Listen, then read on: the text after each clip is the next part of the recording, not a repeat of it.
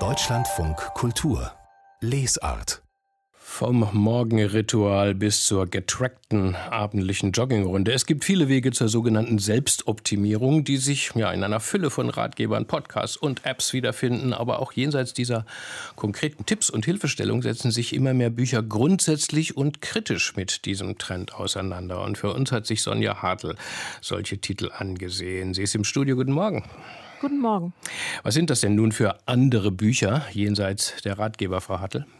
Die sind tatsächlich extrem vielschichtig. Also es gibt feministische Deutungen des Begriffs Selbstoptimierung oder auch etwas kleiner der Selbstfürsorge.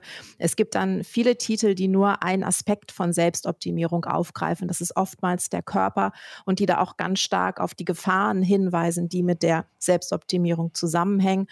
Und andere Bücher wiederum zeigen, wie eng Selbstoptimierung und Kapitalismus zusammenhängen.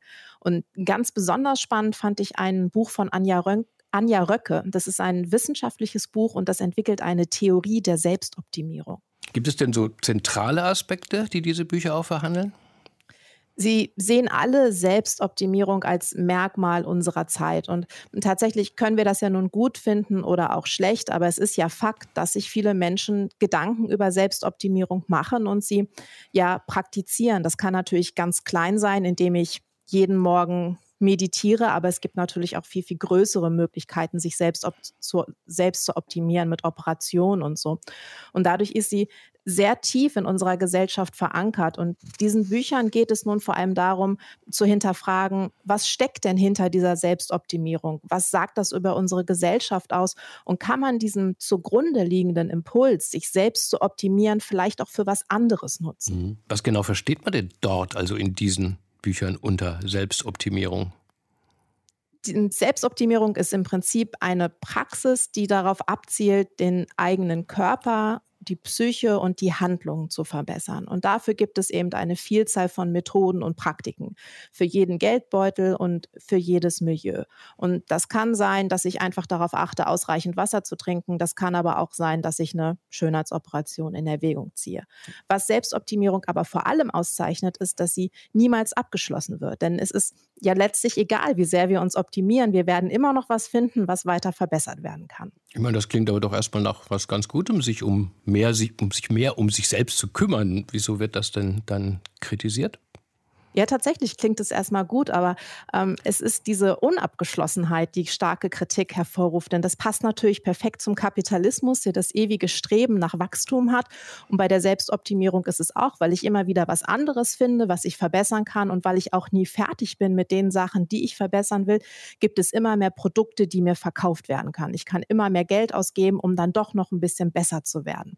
Und der zweite große Kritikpunkt ist, dass sich die Selbstoptimierung ja nur auf das Selbst bezieht, also auf mich selbst. Und ich finde das ganz faszinierend, weil Selbstoptimierung ist so durch und durch ein ambivalentes Konzept, denn Selbstoptimierung verstärkt durch diese Konzentration auf mich selbst das Gefühl von Individualität und kann mir ja auch in schwierigen Zeiten durch diese Konzentration auf mich selbst Struktur bieten und Ordnung und Sicherheit.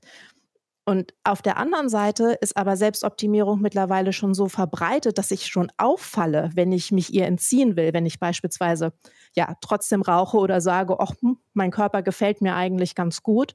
Und es ist auch so, dass ich wenn ich mich nur noch auf mich selbst beziehe, ich aus den Augen verliere, dass ich ja dennoch Teil einer Gesellschaft bin, in der eben nicht alles gut ist.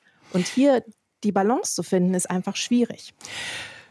Die Körperlichkeit ist ja wirklich auch das ganz Wesentliche bei der Selbstoptimierung. Und die, Kritik daran, die ist jetzt aber auch schon älter. Also schon vor zehn Jahren, 2010, hat Susi Orbach in, in Bodies, denn so heißt ihr Buch, über diese psychischen Folgen der zunehmenden Auseinandersetzung mit dem Körper ja geschrieben. Nun, nun ist dieses Buch in einer aktualisierten Neuausgabe erschienen. Es ist auch auf Ihrer Liste, Sonja Hartl.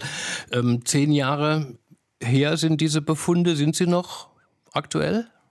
Sie sind aktuell und sie haben sich sogar noch verschärft, ganz alleine schon durch die sozialen Medien. Dadurch hat die Fixierung auf den Körper nun mal zugenommen. Und was in den letzten zehn Jahren auch passiert ist, es gibt immer mehr Möglichkeiten, den Körper zu verändern. Denn Schönheitsoperationen sind viel zugänglicher und auch viel billiger geworden. Und das verstärkt den, den Druck, einem normierten Schönheitsideal zu entsprechen, auf den Einzelnen, aber auch weltweit. Denn es gibt tatsächlich ein, ja, so ein globales Schönheitsideal, dem alle hinterherstreben streben.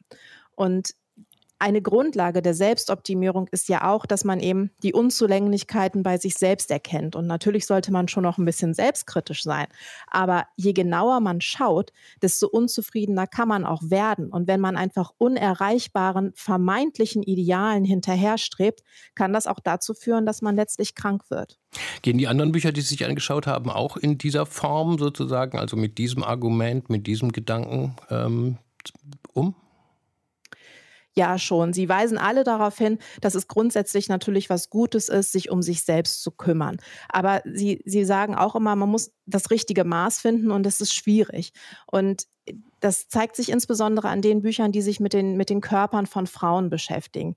Ähm, dazu gehört ja nicht nur, dass ich einem Ideal entsprechen will. Es gibt ja auch andere Bücher, die, pro, die propagieren mehr so Body Positivity. Also ich soll meinen to Körper toll finden. Aber das ist ja gar nicht so einfach, wenn mir von einer ganzen Industrie erst eingeredet wird, dass mein Körper einem bestimmten Ideal entsprechen muss und mich jedes Gramm zu viel zu einem weniger liebenswerten Menschen macht und dann aber andere äh, Werbung zum Beispiel mir sagt, ich müsste jetzt nun aber genau diesen Körper lieben.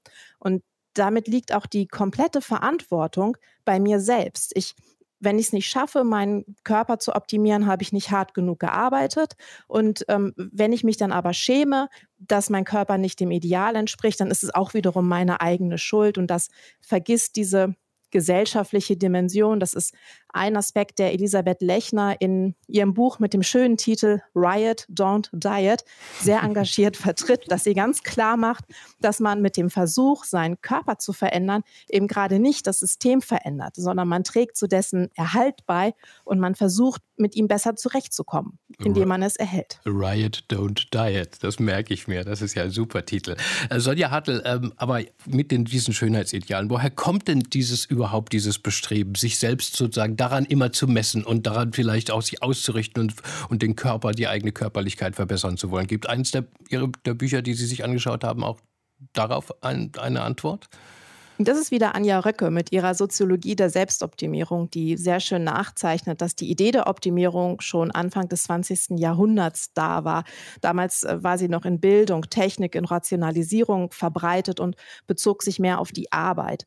Und äh, dann kam aber in, ab den 50ern eine zunehmende soziale Mobilität und Individualisierung dazu und schließlich ab der Jahrtausendwende diese vielfältigen Möglichkeiten, mit denen wir uns vermessen können. Und so ist quasi die Optimierung des Selbst entstanden.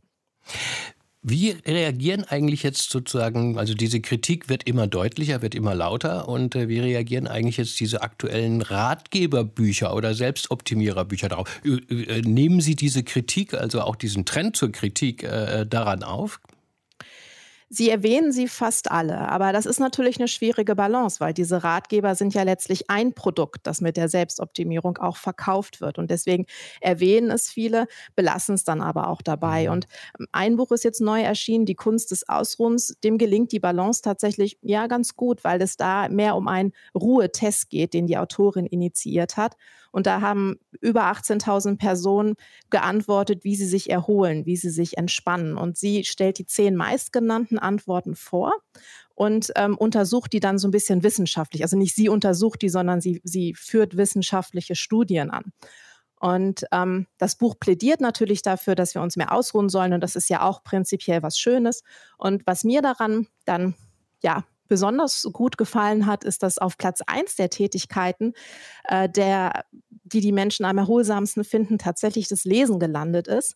Und es eine mhm. Studie gibt, die sagt, dass eine halbe Stunde Lesen das Stresslevel genauso stark senkt wie eine halbe Stunde Yoga. Das ist super. Selbstoptimierung durch Lesen. Da sind wir natürlich voll dafür. Dieser Trend, Selbstoptimierung, kritisch gesehen. Sonja Hartl hat uns entsprechende Titel sortiert. Danke Ihnen. Eine Liste mit den genannten Büchern und etlichen weiteren stellen wir wir Sie online unter www.deutschlandfunkkultur.de.